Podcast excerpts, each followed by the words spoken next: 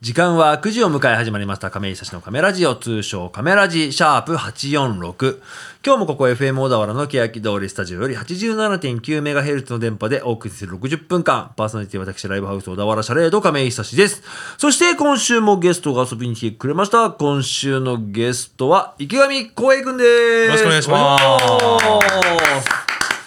さあ連続4週出演4週出演ですはありがとうございます最初の2週はバンドナップインスモークはいとしてですが、今週はまあシャレードの、えーブッキングマネージャーとして、はいいこのね、5月、4月から5月にわたって10日間で行う、はいあ5月からかや4月からですそうだね、4月から5月にわたって10日間で、その就任イベントやって、晴れてシャレードのブッキングマネージャーと、はい若干21歳。 20つ歳でいすこの間ね、21歳になったばっかですけれども、はい頑張っていきましょうね。頑張っていきますはい、よろしくお願いします。。お願いしますいつものえコーナー行かせてください。今日は誰の誕生日はい、今日は6月の9日。まあ、世間ではロックの日なんて言ったりしますけれども、世界の至るところで誕生日を迎えている方がいます。僕、誕生日を調べましたので、その誕生日の人の職業を当てるゲーム。じゃあ2週目はこれになるんですよ。やりましょう今週は1対1なんでね、当たるまでやめませ ん。うわそしたら終わんないもん終。わんない 一人ずつ行ってみましょうか。まず一方ですね。僕が名前を言うので、まあ主に外国人なんですけど、はいその方の職業を小江君が当てに来ると。はい偶然当たればラッキーですけど、多分当たんない。まず一人目。アーロン・ソーキン。むずっはい、アーロン・ソーキン。アーロン。えこれ国籍もわかんないんでえしっょと、アメリカの人ですね、アーロン・ソーキン。陸上選手えっ、と、劇作家、脚本家、テレビプロデューサー。全然違うああ、違いましたね。じゃあ、もう一方行きましょう。この人難しいな。えっ、と、いきますよ。はいティワワット・パッタラ・クンワニット。何人ですかタイ人。タイ人はい。カレー作る人タイカレーね。タイカレーえー違います。漫画家でイラストレータマジかーだそうですね。はい。じゃあ次、シンプルに行きますよ。えー、サモス。サモスサモス。サッカー選い手やー、ノルウェーのヘビーメタルミュージシャン。ヘビーメタルはい、みたいですね。あ、マルチプレイヤーだそうですよ、サモスさん。へえじゃあ、続いて、えーっと、いきますよ。ミロス、ミロスラフ・クローゼ。クローゼミロスラフ・クローゼ。どこの人ですかえーっと、国はね、イタリアなのかな、これは。あ、ポーランド。ポーランドはい、ミロスラフ・クローゼ。パティシエサッカー選手でした。えむずっいや、これ当たんないよね。当たんないっすよ当たんないぐらいやっちゃうちょうどよくて面白いんですけどね。はい、あとはラジオ向こう側で誕生日を迎えてる方いらっしゃるかもわかりませんので、おめでとうされたいと思います。おめでとうございます。おめでとうございます。はい、というわけで少し番組の紹介させてください。このカメラジは音楽トーク番組ということで、ノンジャンルで選曲をしていきます。フリートークコーナー通称カメトークでゲストの池上光栄くんと、いろいろお話をしていこうと思います。はいえーライブ告知は番組の最後に行います。ぜひとも最後までお付き合いください。それでは今週はこの曲から始めようと思います。えー、青坊主先月5月の、えー24日にミニアルバム月の円盤をリリースされました。そのリードトラックから1曲、えーと、ミニアルバムから1曲、リードトラックを聴いてもらいましょう。青坊主で卵。あなたはそうはい、聞いてみました。青坊主で卵でした。はい。5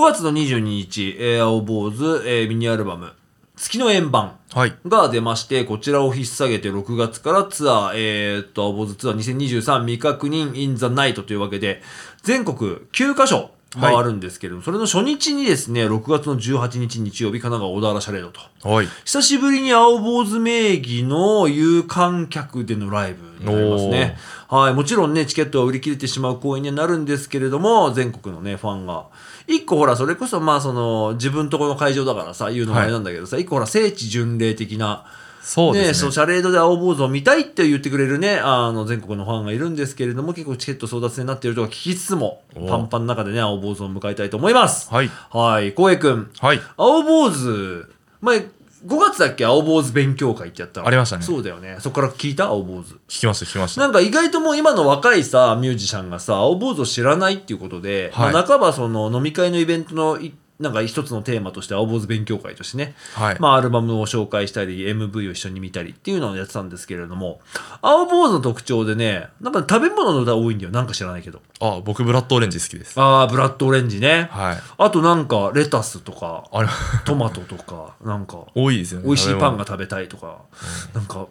うたま BLT サンドみたいになってるじゃん本当 ですよねとかなんかあと星座星の歌だったりとかなんかね結構テーマが分かりやすくて今回も月ですもんね。ああ、そうだね。なんか天体系好きなんだよな。うん。これがでもね、ちょっと面白い話があって、昔 FM 横浜他局になっちゃうんですけど、に出た時に、そのパーソナリティの人に言われたんだけど、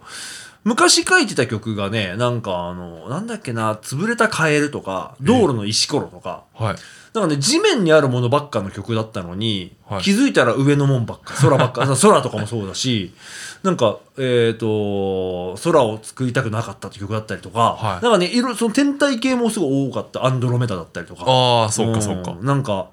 清掃を誘うとか、うんなんかねその星の歌がすごい多かったりしてなんか気づいたら空見てるねみたいなあ話とかがあってなんか面白いなと思いながら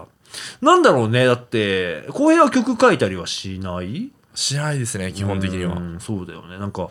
楽曲を作ろうって言われてやっぱその卵で曲書けって言われたらまず結構難結構難しいですよしいねなと思っちゃうけど、割と食べ物の曲があったりとかもするしなんなら一時あのホジー君はそのオリジナルの言語で曲書いてたりもしたしねえなんかその何語かわかんないなんかそのエスペラント語っていうなんか昔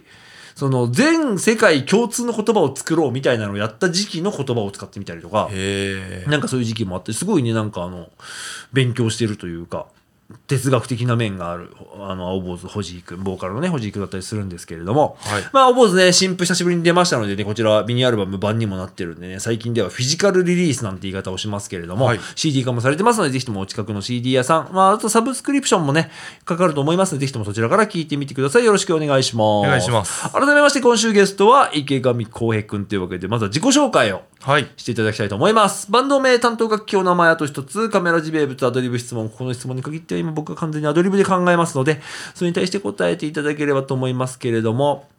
えー、今年の夏行きたいところにしましょうか。おお。もうじきね、梅雨も明けるのかなどういう梅雨が来てるか分かりませんけれども、夏は来ますので、はい。夏に行きたいところを一つ教えてください。はいじゃあ僕からね、二人でやってるんで、はい。行きましょう。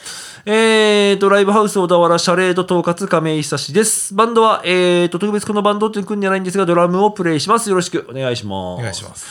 僕が今年の夏に行きたいところは、台湾おお。はい。と言いますのも、僕はあの母親が台湾の人というのもありつつ、えーと、すごい私事ではあるんですけど、一昨年結婚したんですよね。はいで、もちろんコロナ禍での結婚だったので、まあ、はいその俗に言う新婚旅行的なものにあ行けていないと。で、さらに言うと、その、要は親戚が半分台湾にいるから、あ。ああ、そうか。台湾の親戚にまだ奥さんを紹介できてないっていうのもあるし、今新婚旅行を兼ねて行きたいなと思うんですけど、はい。なんか台湾に行く時期っていつも冬で。へえ。あの、っていうのも暑いんですよ。へえ。だって、九州あって、沖縄あって、台湾って結構その沖縄より倍ぐらい向こう行くから、そうか。まあ、熱帯気候なんだよね。そうだ。めちゃくちゃ暑いのよ。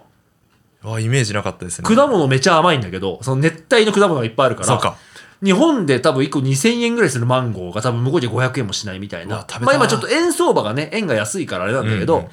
すごい果物も美味しいしこれ面白いあの台湾あるあるの中北京語なのかな言葉あるあるなんだけど果物屋さんに他殺自殺って書いてあるのどっていうこのがあって、どっちだっけな、ど、他殺、自分で剥くか、剥いたのを渡すかっていう意味合いなとの。おお。だから、果物屋さん行くと他殺自殺絶対書いてあるから怖っ、他の人が殺す、自分が殺すみたいなうわ文字があって、で穏やかじゃねえなって思うんだけ ど、それは剥き方の問題で、どっちかがどっちだったかだった気がしますね。はい。要は丸のまんま持って帰って家で剥くよっていう人は、うんうん。自殺なのか、どっちかわかん ないけど、あった気がします。はい、というわけで、ご愛顧改めて自己紹介お願いします。はい。ナップインスモーク、ドラム、コーラス、あとライブハウス、小田原シャレード、ブッキングマネージャーの池上浩平です。よろしくお願いしまお願いす。します。夏行きたいとこ。はい、今年のね、今今年の年夏。の夏。先週もちょっと喋ったんですけど、はい野球やってたんですよ。あなんで野球見に行きたいですね。な夏に行きたい。夏に行きたいんですよ。どこでもいいの場所は。横浜スタジアム行きたいですね横。ああ、えーっと、ベベイイススタターズファンなんだ。そうなんですよ。あれ今年今んとこめっちゃ強いんじゃなかったっけめちゃめちゃ強いです。そうだよね。い最や、高俺ですよ結構さ、あの、SNS、まあ、ツイッターを見てるとさ、公約よく出てくる、結構ツイートするじゃない、はい。結構その序盤弱かったよね。序盤は、一番最初の時いや、。弱かったです。なんか、公平がもうすげえこの世の終わりだぐらいのツイートして て、あ、そんな弱いんだって思ってたけど、なんか見てみたら、巨人がそんな強くなくて、横浜なんか何連勝みたいな。そうなんですよ。え、まあ、この6月の時点ではね、わかんないですけどけどね。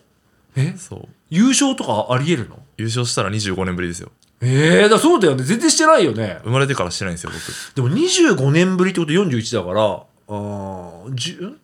16? 亀井さん高校生あとかじゃな高いですか校の時優勝してんのかあんまり野球見てきてないからあそさうかあの記憶にはないけどでもやっぱ強いチームの印象ないもんね横浜ってねいやそうなんですよねでもほらあれ村上様いるの横浜あれはヤクルト でも青いチームとして覚えちゃってるからこんぐらいの知識あ筒香は筒香あ筒香は横浜だったんですけどにいたもうそうですね外国行った外国行っちゃいましたなるほどなもう横浜さそれしか分かんないわそう筒香か村上様しか分かんなくて村上様は違うんだもんね違うんですなるほどな。ちょっと勉強したいと思いまはす。いというわけで、えー一曲挟むタイミングになりましたけれども、光栄くんが音源をリリースしましたね。はい先週。先週先週ですすね。はい。じゃあ光栄くんから紹介お願いします。はい、はい、それでは聞いてくださいナップインスモークで僕の声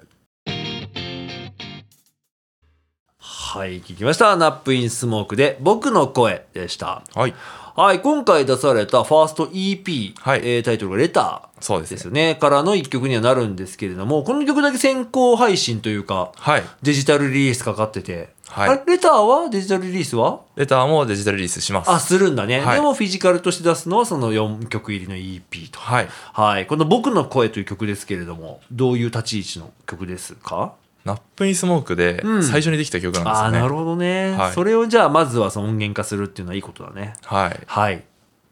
ぐらいいやーでもライブでも毎回やってて、うんでかつなんか周りの聞いてくれた友達とうか、ん。お客さんからの反応も一番いいんじゃないかなまあ一個は、あのーキャッチーだよね、曲がね。はい覚えやすいというか、うん、なんか、序盤にやったからこそ練られてるというか、叩かれてるというか ね、あのーそんな曲だなと思いながら聞いておりました。はいはい、というわけで、今週なんですけれども、先週にもお話ししました通り、えーと、亀井生誕祭2023、はい今年の7月の13日から17日月曜祝日まで、5日間で行われるイベントがありまして、その出る出演者のバンドの音源を流していきたいなと思ってるんですが、はいまさかの、えー先週はいが、えーと、13日木曜日の出演者しか流さなかったっていうね。なんと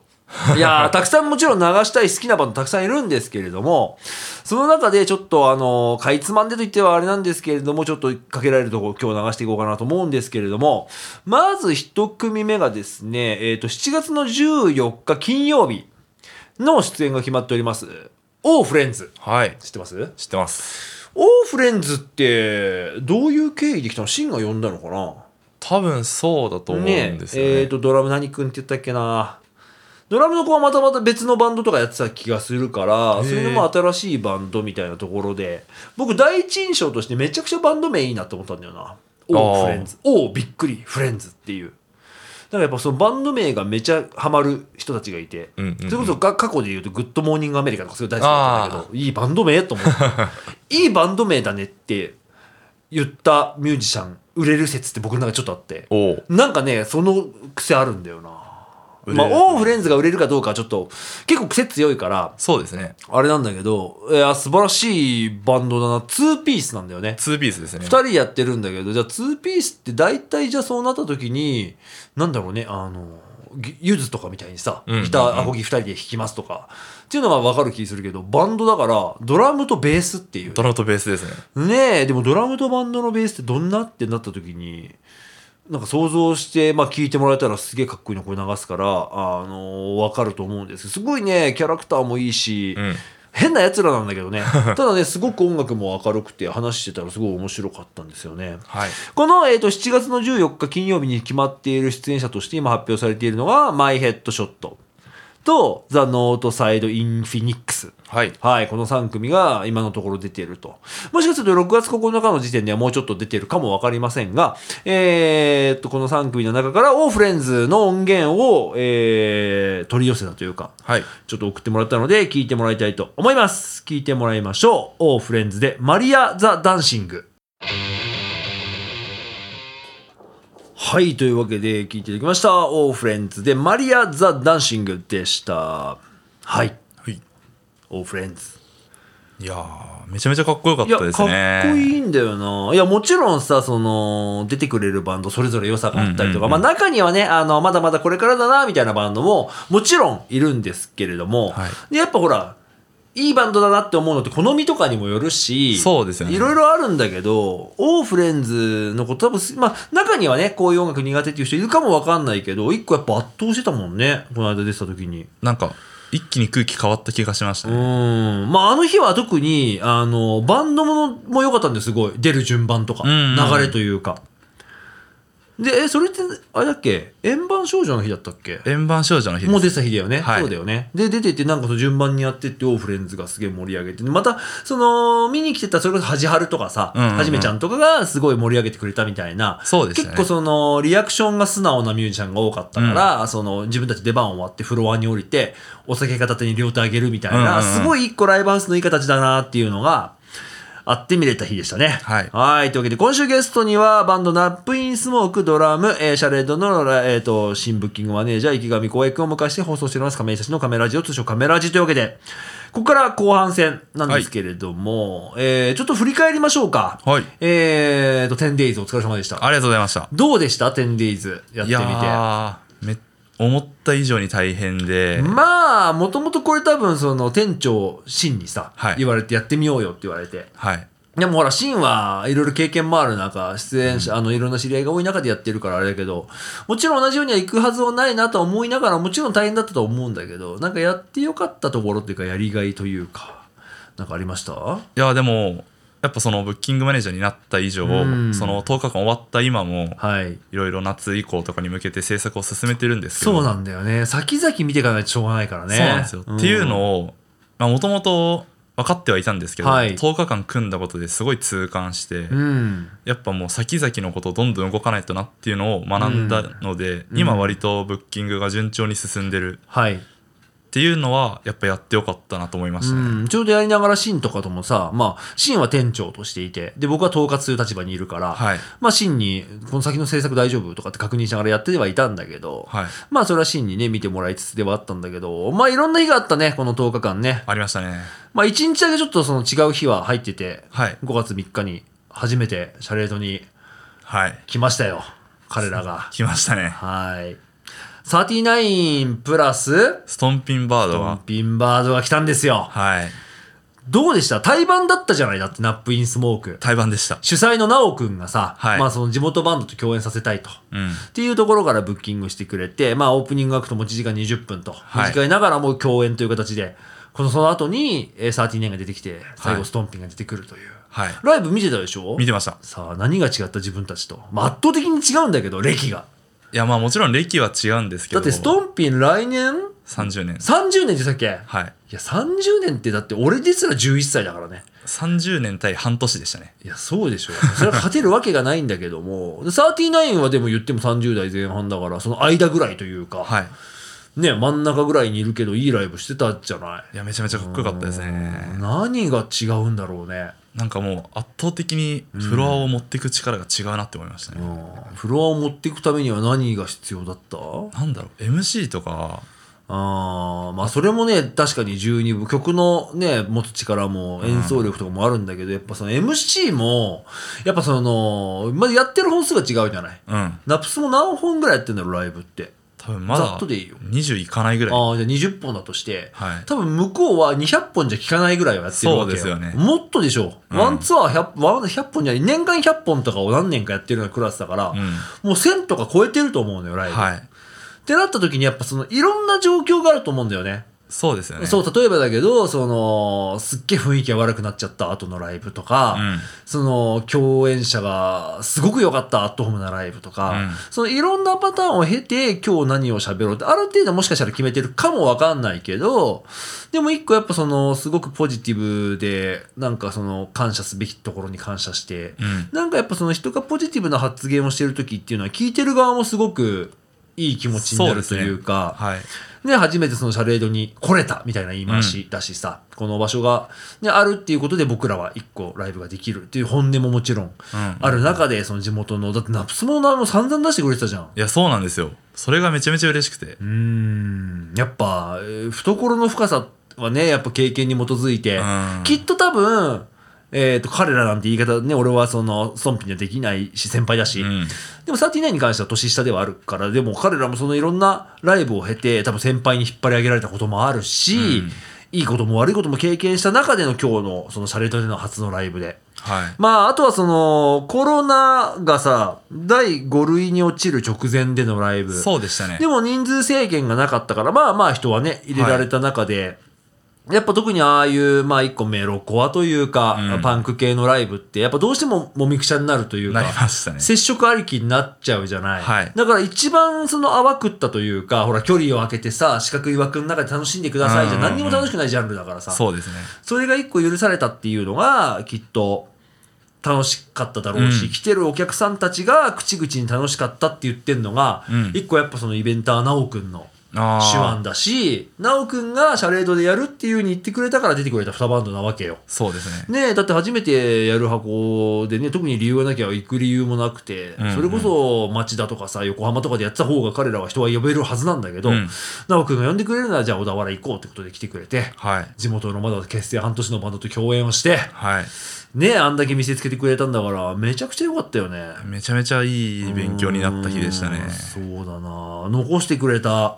財産というか、すごく大きいと思うよ。はいうん、それがね、あったっていうのももちろんありますし、じゃあその5月のその以外の 10days の中で、なんとなく自分の中で印象があったライブというか、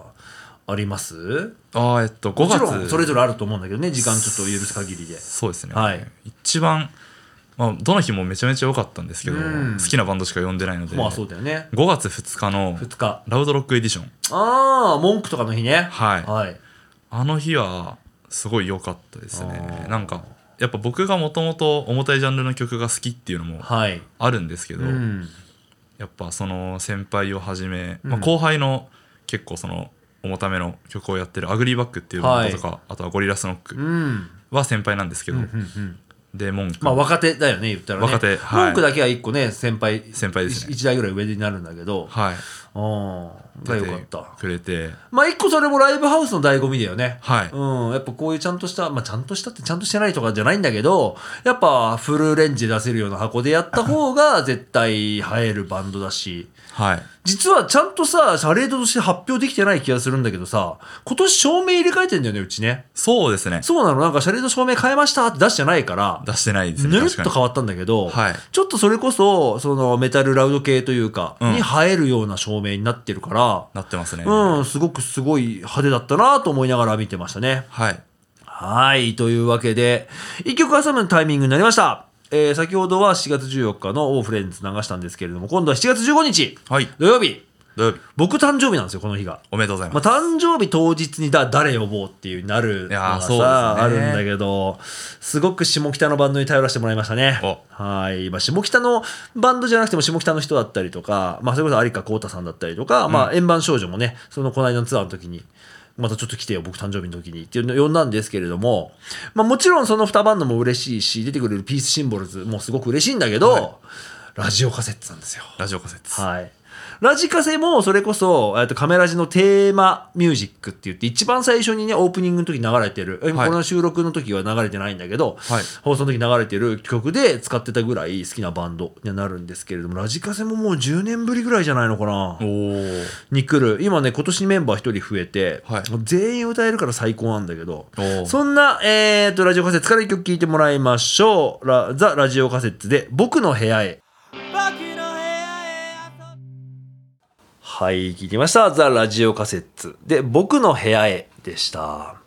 結構ね、キャリアは長いんだけど、これアルバムで、一応ね、フラファーストフルアルバムって扱いになると思うんだよな。い割とミニアルバムというか EP みたいな、うんうんうん配信限定で出してたんだけど、そのアルバムの中の一曲で。本当はね、ライブハウスって曲をね、テーマミュージックに使ってたんだけど、はい僕の部屋がすごい好きでね。ね、いや、いいなと、僕の部屋遊びにおいでっつって。いい歌詞で僕すのね家には屋根があるっつって いやーすごい鍵はね開けてあるっていう歌詞がすごくいいなと思いながらそんなラジオカセットね毎年僕はまあその先週もお話ししたけど例えばウラニーノだったりとか、はい好きなバンドたくさんいる中でラジカセも呼びたい呼びたいと思いながらもなんかなかなか呼べずにいたところ、まあ、今年ちょっと誕生日当日ぜひ来てくれって言ったらあの調整できましたっつっておーあー来てくれるんですごく楽しみにしている一日となっております。はいで、えー共演者がアリカという、えーバンド、えー下北沢、まあ、コウタさんが今新しく入られたバンドにはなるんだけど、この間来てた円盤少女、めちゃくちゃ盛り上げてたね。すごかったですね。もう、えー、と、来てくれるというわけで、円盤少女はもともと大阪なんだよね。そうなんですね。はいから上京してきて、えー下北沢で集まったメンバーがこの円盤少女。はい。ね、本当上京した時はと2人とかじゃなかったかなへーからこっちで知り合ったりとかあのードラムの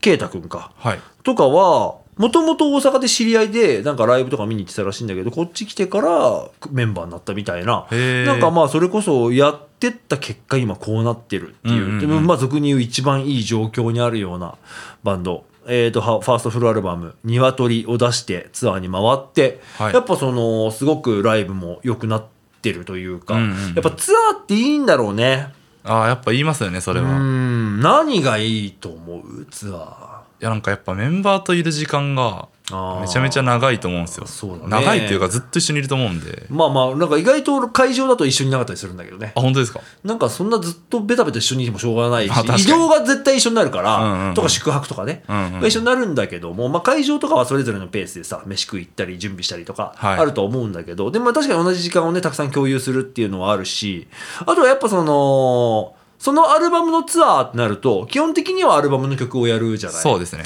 て言ったら、その、違う会場だとしたしても、同じセットリストでもよかったりもするし、はいやっぱその叩く回数が違うんだよね。うんうんうん。例えば、ナップインスモーク今月に何回ライブしたっけ月はやっぱ3回とか、 3回できればいいぐらい。 3回ですね。はい。 3回だとしたときに、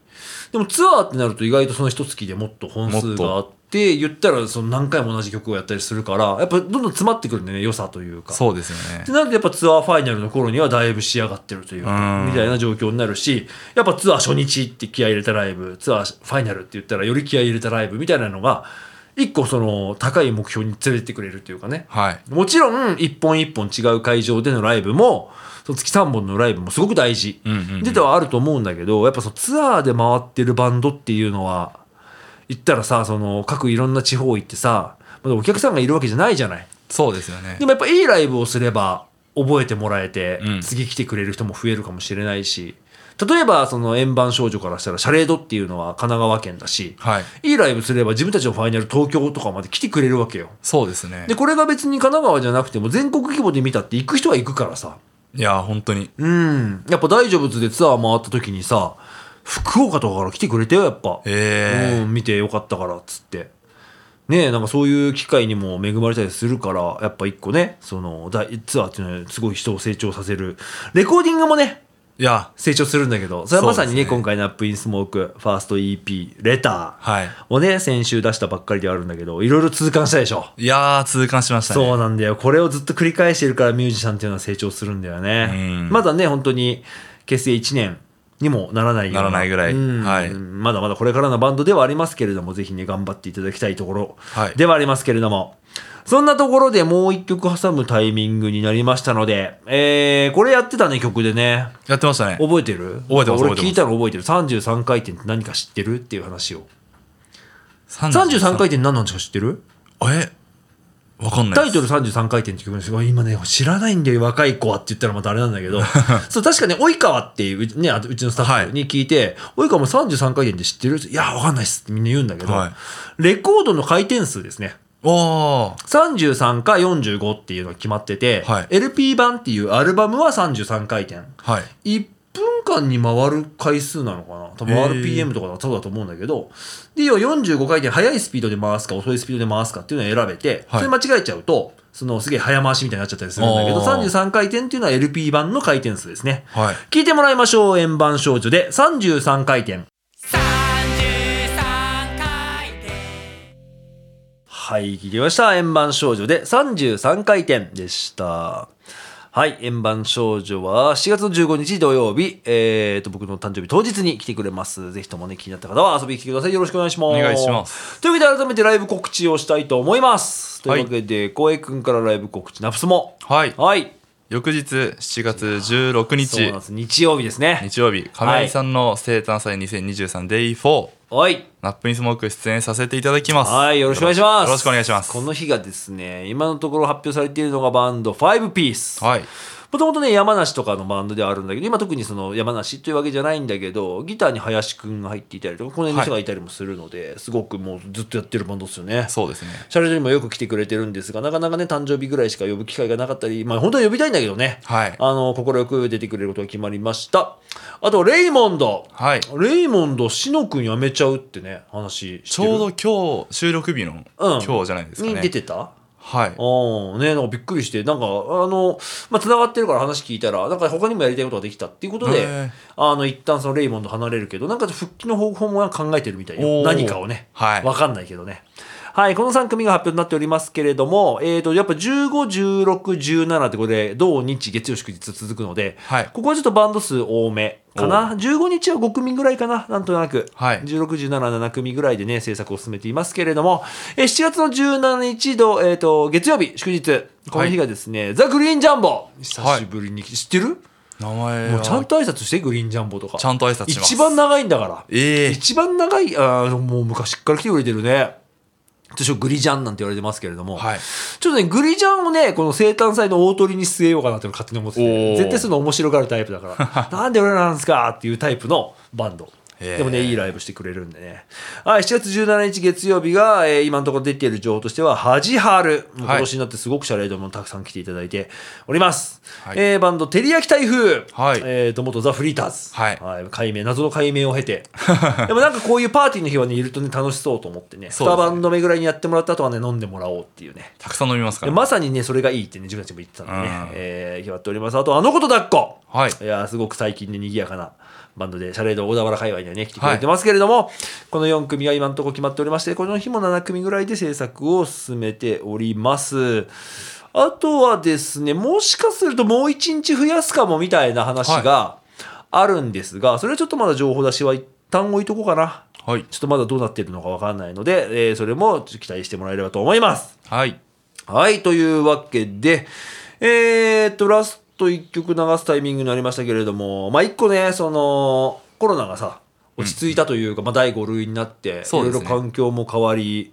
今年に入ってからね、その制限みたい、人数制限もなくなったりとか、はい声出しはマスクありでみたいなところも、う今ではもうその制限すらなくなってるっていう。そうですねまあまあでもそれでもやっぱねちょいちょいその聞いてくる話ではねまたコロナになっちゃったなんて話も聞こえてくるからもちろん気をつけながらでね僕もマスクするときはするしなんか選びながらもちろんやっていこうとする中ででもそれでもやっぱさその4月はいにほらフラワーカンパニーズが来てさはいパンパンだったじゃないシャレード。パンパンでしたねねえみんなそれを一つ待ってたというか楽しそうにライブもしてたしそれこそその5月3日のはいね、あのー日だってパンパンで、うんね、割と人数がいる中でやってたりとかしたけど、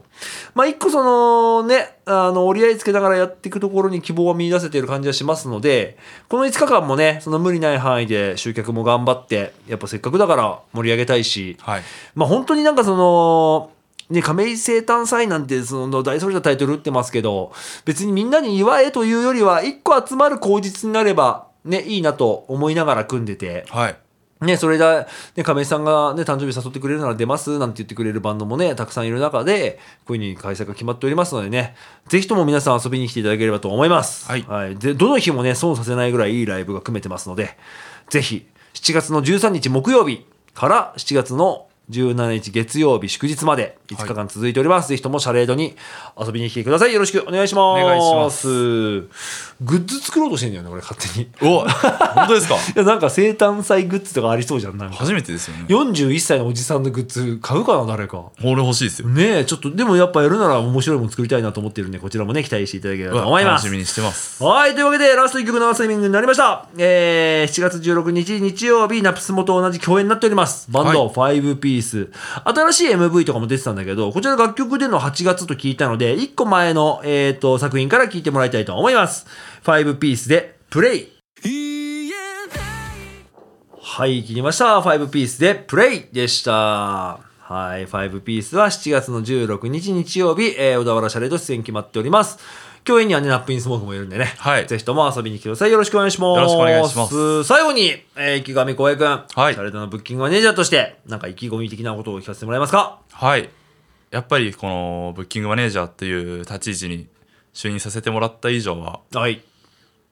やいいイベントいっぱい作りたいんですけどその中で目標って言われたらやっぱりや僕の企画だから出たいって言われたいです、ね、あー一個理想だよねやっぱ、はいその名物ブッカーみたいなのはねいい箱にはいますからはいぜひねそうなれるようにぜひはい頑張っていただいて、はいこれからもシャレードを盛り上げていきたいと思います、はいよろしくお願いしますおお願いしますすはいというわけで最後この時間をお送りしたメンバーをもう一度紹介したいと思いますパーソナリティ私ライブハウス小田原シャレード、えー、亀井久志とそしてゲストにはバンドナップインスモークドラムそしてシャレードのブッキングマネージャー池上光栄くんでしたありがとうございましありがとうございましたた